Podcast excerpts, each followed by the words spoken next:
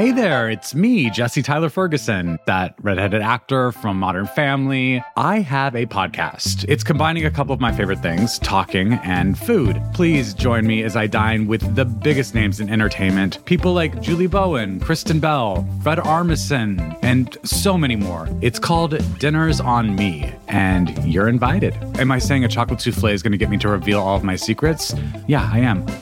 Listen now wherever you get your podcasts. Ms. Magill, at Penn, does calling for the genocide of Jews violate Penn's rules or code of conduct? Yes or no?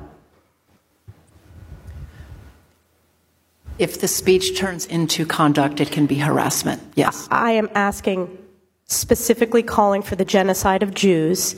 Does that constitute bullying or harassment? If it is directed and severe or pervasive, it is harassment. What you're hearing is Congresswoman Elise Stefanik, a Republican from New York. And last week, she was grilling Liz Magill, at the time the president of the University of Pennsylvania. It is a context dependent decision, Congresswoman. It's a context dependent decision. That's your testimony today. Calling for the genocide of Jews is depending upon the context. That is not bullying or harassment. This is the easiest question to answer yes, Ms. Magill. So is your If testimony if that it- you will not answer yes? If it uh, is, if the Yes speech or no? becomes, if the speech becomes conduct, it can be harassment. Yes. Conduct meaning committing the act of genocide? The speech is not harassment? This is unacceptable, Ms. Magill. I'm going to give you one more opportunity for the world to see your answer. Does calling for the genocide of Jews violate Penn's co- code of conduct when it comes to bullying and harassment? Yes or no? It can be harassment. Magill was one of three university administrators who testified on Capitol Hill. They were being asked about how they view and respond to accusations of anti Semitism on campus. In the weeks since, Magill has resigned. The other university leaders she testified with were Claudine Gay from Harvard and Sally Kornbluth from MIT. They are now under pressure to resign as well. And this has raised a lot of complicated questions about the tightrope that school leaders are walking as students protest the Israel Gaza war, and the debate over how far colleges can go to restrict speech. From the newsroom of the Washington Post, this is Post Reports. I'm Martine Powers. It's Monday, December 11th. Today, we are talking with education reporter Hannah Natanson on why the fallout from this hearing matters, not just for elite universities, but for schools and colleges across the country.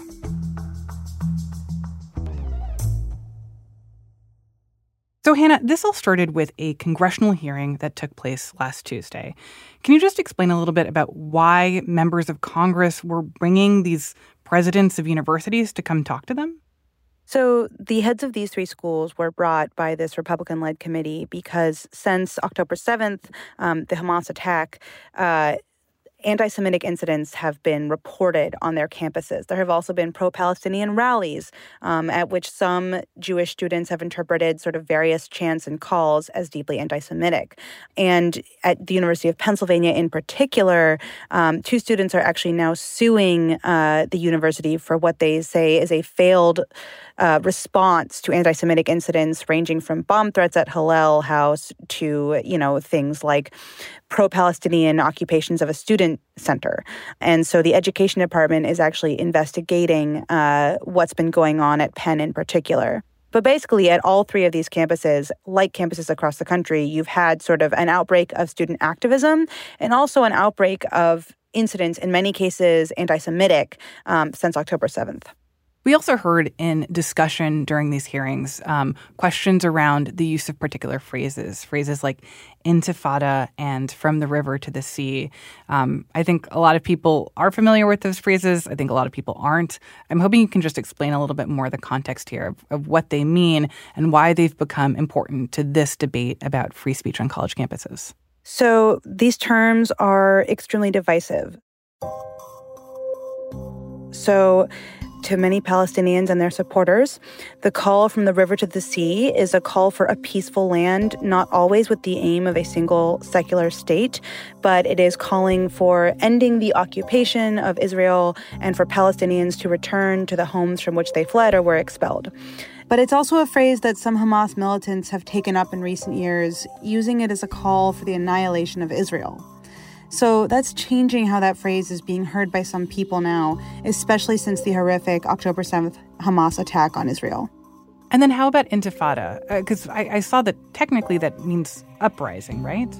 The term intifada, it's an Arabic word and it's associated with two long Palestinian uprisings against Israel, one in the 1980s to the 1990s and one in the early 2000s. And this too is, you know, it's become a really controversial term. So to some, it's got this long history and it's a symbol of Palestinian resistance. To others, often Jewish people, it is a call for genocide and violent reprisals uh, against the Jewish people. So, what were some of the questions that members of Congress were hoping to get answers to? Representative Elise Stefanik, the, the, chairwoman of the committee, sort of introduced the whole hearing by saying that the university presidents were going to be given a chance to answer and to atone um, for the anti Semitic incidents on their campuses. So I think lawmakers were looking to hold these university leaders to account uh, for what they are seeing as an outbreak of anti Semitic harassment. And I'm curious to what extent were lawmakers asking about acts of either Islamophobic violence or uh, threats against uh, pro Palestinian protesters? So, you know, in general, the focus from lawmakers, especially Republican lawmakers, has been on anti Semitic incidents. And advocates say that the also ongoing spike in Islamophobic incidents is really getting short shrift. Um, so, the Council on American Islamic Relations said it received 1,283 requests for help um, in the month following October 7th this year. Over the same time period last year, it only had 406 such requests. So incidents of Islamophobia are absolutely spiking too. They're just getting much less attention, certainly from Republican legislators. So tell me about how the hearing played out. So it was a really long hearing, hours and hours, but I will say that it has really boiled down for many people to sort of a key exchange that went viral between uh, Representative Elise Stefanik and the three presidents, in which Stefanik was asking each of these presidents the question of whether calling for the genocide of Jews would violate their campus policies on code of conduct or speech rules. And none of these presidents really directly would say that such a call violated their policies. I want to stop you there. Let's let's listen to some of that tape of of um, that exchange between Congresswoman Stefanik and uh, the president of Harvard, Claudine Gay. Let me ask you this: You are president of Harvard, so I assume you're familiar with the term intifada, correct? I've heard that term, yes and you understand that the use of the term intifada in the context of the Israeli Arab conflict is indeed a call for violent armed resistance against the state of Israel, including violence against civilians and the genocide of Jews. Are you aware of that? That type of hateful speech is personally abhorrent to me. And there have been multiple marches at Harvard with students chanting, quote, there is only one solution, intifada revolution, and quote, globalize the intifada. Is that correct? I've heard that thoughtless, reckless, and hateful language on our campus. Yes. So, based upon your testimony, you understand that this call for intifada is to commit genocide against the Jewish people in Israel and globally, correct? I will say again that type of hateful speech is personally abhorrent to me. Do you believe that type of hateful speech is contrary to Harvard's code of conduct, or is it allowed at Harvard? It is at odds with the values of Harvard. Can you but not say here that it is against the code of conduct at Harvard? We embrace a commitment to free expression, even of views that are objectionable, offensive, hateful. It's when that speech crosses into conduct that violates our policies against bullying, harassment. Does that speech not cross that barrier? Does that speech not call? I, th- I think it's fair to say that listening to that exchange is pretty painful. But Hannah, I'm curious what you hear when you listen to this back and forth. I hear the difficult position that university administrators are sort of being forced into under this incredibly harsh national spotlight, where they're having to weigh in on the meaning of calls like intifada or calls like from the river to the sea, Palestine will be free which have generated an extremely sharp and divisive debate over whether that is a hateful call for genocide or something that Palestinians should be able to say openly. And university leaders are having to sort of wade in and in front of Congress in a national spotlight decide this is what this means when there are such split views. And as one student put it to us when we were speaking over the weekend with students on, on Harvard's campus and Penn's campus, it didn't really seem like there was any answer that either university president could have given that was going to get them out of that situation okay. I think that there is a lot of empathy for what college presidents, college administrators are going through right now. That this is a really complicated situation, and that they, as you said, are having to wade into really complex issues around language and how people are phrasing things, and um, and very strongly held beliefs. But at the same time, I think a lot of people hear this tape and say, "Well, why couldn't you just say that?" Yes, like calling for genocide against Jews is not something that we can tolerate at Harvard or MIT or Penn or whatever. And and I'm curious, like, what have you heard on on that front of people who say, actually, these were bad answers that these administrators gave? That is absolutely true as well. I mean, many people heard this testimony and they've only heard this slice of it as well. It was, again, hours of testimony, but it's kind of all boiled down to this one exchange. And they were outraged that, you know, these university presidents seem to be unable to say something as simple as we don't let students call for the genocide of Jews on campus, um, that there was no moral leadership in that moment. And you've heard that from students, you've heard that from professors, um, you've heard that from the White House. The White House stepped in to condemn these university presidents' failure to speak out appropriately. So you absolutely have that perspective as well. I think you do also have some faculty, however, who are now concerned about possible encroachment on free speech on campus. Um, so the University of Pennsylvania president, Liz Magill, did step down over the weekend following massive outrage over her testimony. Um, but you do have more than 600 Harvard faculty as of this morning who have signed a letter urging the university to keep Claudine Gay, Harvard's president, in her position. Um, and so you do have you have just such a wide range of outrage on all sides of this. And I want to just read a, a, short bit from that letter of, of the people who are essentially standing with, with Harvard's president, Claudine Gay, that they want Harvard to, quote, resist political pressures that are at odds with Harvard's commitment to academic freedom. So I'm curious, like, what else has Gay said in the days since this hearing, um, and how has she tried to essentially defend herself or provide more context here? So, Claudine Gay gave an interview to the student paper, uh, the Harvard Crimson, um, in which she apologized for what she said. Uh, she said, I am sorry, words matter and you know she she sort of tried to explain that she had failed to convey her own truth in that moment. So and i think this is worth quoting in full honestly. She's told the crimson i got caught up in what had become at that point an extended combative exchange about policies and procedures. What i should have had the presence of mind to do in that moment was return to my guiding truth which is that calls for violence against our jewish community threats to our jewish students have no place at harvard and will never go unchallenged um, so Claudine Gay has sort of spoken out fairly extensively. What is the policy that places like Harvard and other universities have when it comes to this line between free speech and what actually violates code of conduct because they are calls to violence? I mean, this seems like a pretty urgent question considering that there have been the, these incidents of anti Semitic threats and violence on campuses around the country.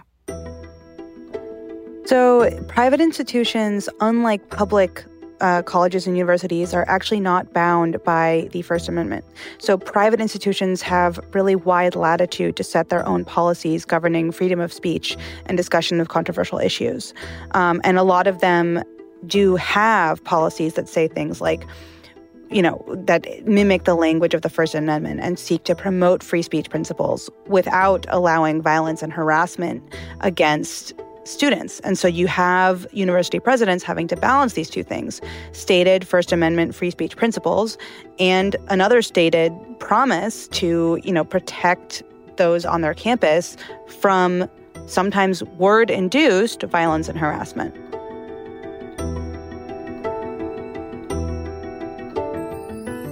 After the break, we step back and hear how this moment is challenging the limits of free speech at colleges and universities across the country. We'll be right back.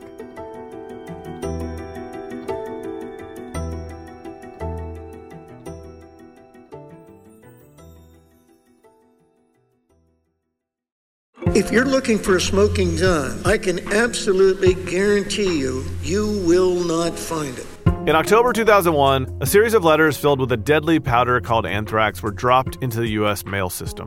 What started as an unprecedented case turned into an unsettling mystery. Who sent these deadly letters? And why? From Campside Media and Sony Music Entertainment, I'm Josh Dean, and this is Cover Up Season 4 The Anthrax Threat. Available now. NYBG's brand new online education program, Plant Studio, offers bite sized courses tailor made for you. Guided by plant professionals, dig into botany, floral design, landscape design, and more. Online learning your way. Register at nybg.org. Why do you think this story matters beyond just Harvard or the University of Pennsylvania or MIT? I mean, these are three like essentially Ivy League schools that a lot of people don't have a connection to. And uh, are the stakes of this beyond just these three campuses? I think the experts that I've been talking to over the weekend and into early this week say yes. They say that university leaders across the country are watching what is happening at Harvard and Penn, especially the Penn president's resignation, and are expecting, if not already seeing, calls from their own influential uh, donors or local politicians or you know national politicians that will influence their own free speech code. So it has become a question of who gets to set free speech policies on college campuses, especially private institutions, which are, as I said, not bound by the First Amendment, and who should have a role in that process.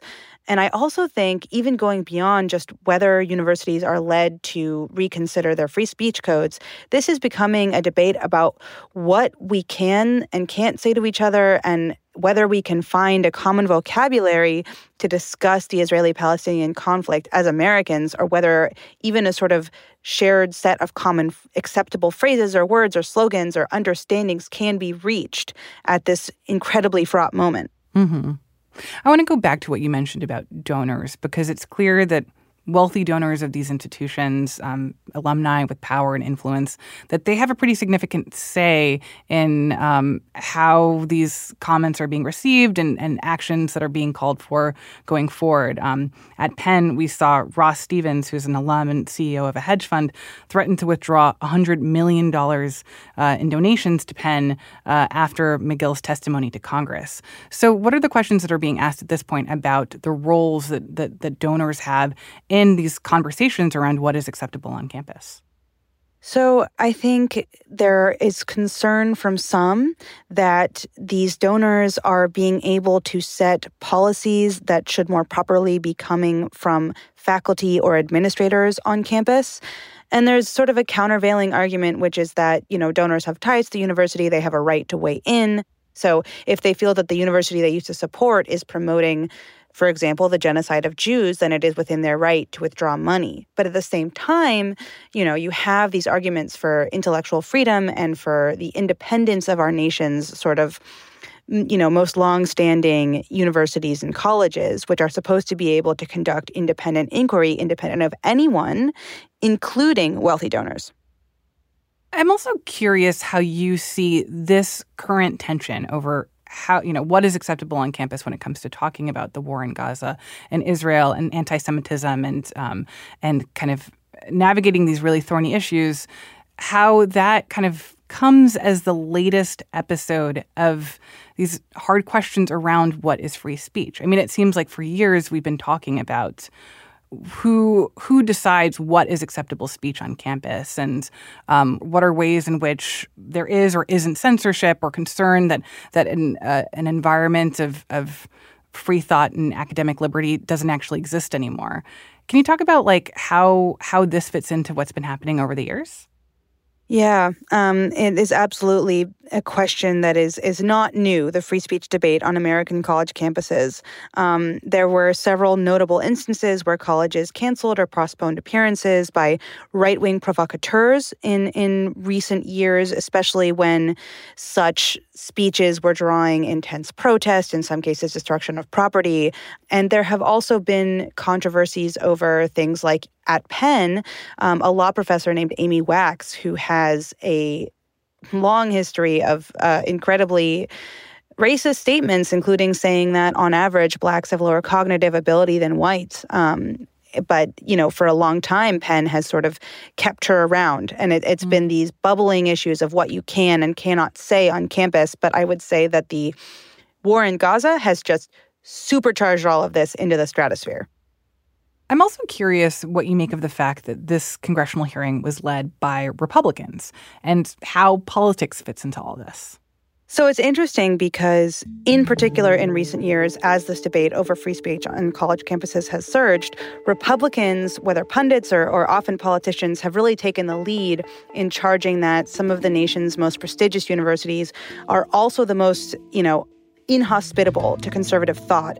They shut down conservative speakers, they prohibit conservative ideologies, um, and they're only, you know, open to leftist rhetoric. So um, there's been this argument being advanced for years, and you could look at this most recent wave of anger over chants like from the river to the sea as sort of a, a culmination of you know, this Republican campaign because the Republicans are now arguing look at your universities. They're so open to far left speech that they're letting people call for the genocide of Jews in order to be woke. Ironically, also, if you look at it from the other way, though, you have these Republican uh, pundits who've been calling for, you know, more free speech on campus, more free speech on campus. You guys shut down thought. And now what they're calling for is cut that back restrict what people can say on campus. So you could sort of look at it as either undermining everything they've been arguing for or the culmination of what they've been arguing for. Again, as with every aspect of this debate, there are millions of different viewpoints that are very deeply held, and you could see it a gazillion different ways. I also want to talk about acts of violence or threats of violence on campuses. We've seen this against both Jewish students, also Muslim students. And I think here it's important to point out in some cases, this is not just about free speech, right? This is about the actual concerns of violence against members of a campus community. Um, so, how are campuses trying to deal with that, prevent that, um, or and are they taking notice of, of this uptick? Absolutely. Um, there has been an uptick in both Islamophobic incidents and anti Semitic incidents since October 7th. Um, you know, for example, there's been things like someone burning an Israeli flag, you know, bomb threats made to Hillel houses. There were threats on a Cornell message board where someone threatened to, quote, bring an assault rifle to campus and shoot all you pig Jews. Mm-hmm. Um, there's a bunch of really nasty stuff breaking out. Um, and college administrators have been forming task forces or committees um, to try and address this sort of outbreak of not only words but violent deeds. And, you know, whether or not those task forces are able to accomplish much is sort of still up in the air as they sort of launch their work. Do you think this is a moment that is changing our understanding of what it means to have free speech on campus?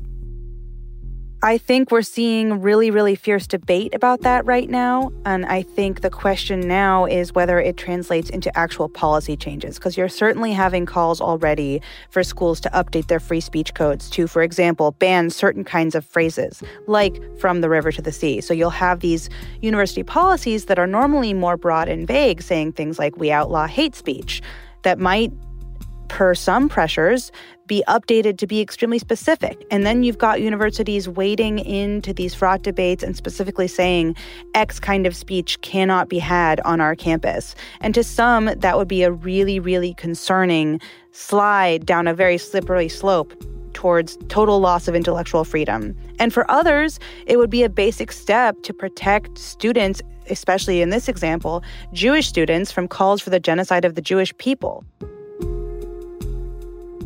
So, yes, I do think we are seeing a debate that has strong potential to inflict really lasting consequences on what we can and cannot say on college campuses. Hannah, thank you so much for explaining all this. Thank you for having me. Hannah Natanson is a reporter covering education for The Post. That's it for Post Reports. Thanks for listening. Today's show was produced by Rennie Svirnovskiy. It was mixed by Sean Carter and edited by Monica Campbell and Reena Flores. Thank you to Jordan Marie Smith, Adam Kushner, and Maria Monjos. If you are looking for the latest updates on the big news of the day, check out our morning news briefing, The Seven. The podcast is hosted by my colleague Jeff Pierre, and he brings you through the seven stories you need to know about every weekday morning by 7 a.m. You can listen to it wherever you listen to podcasts. I'm Martine Powers. We'll be back tomorrow with more stories from the Washington Post.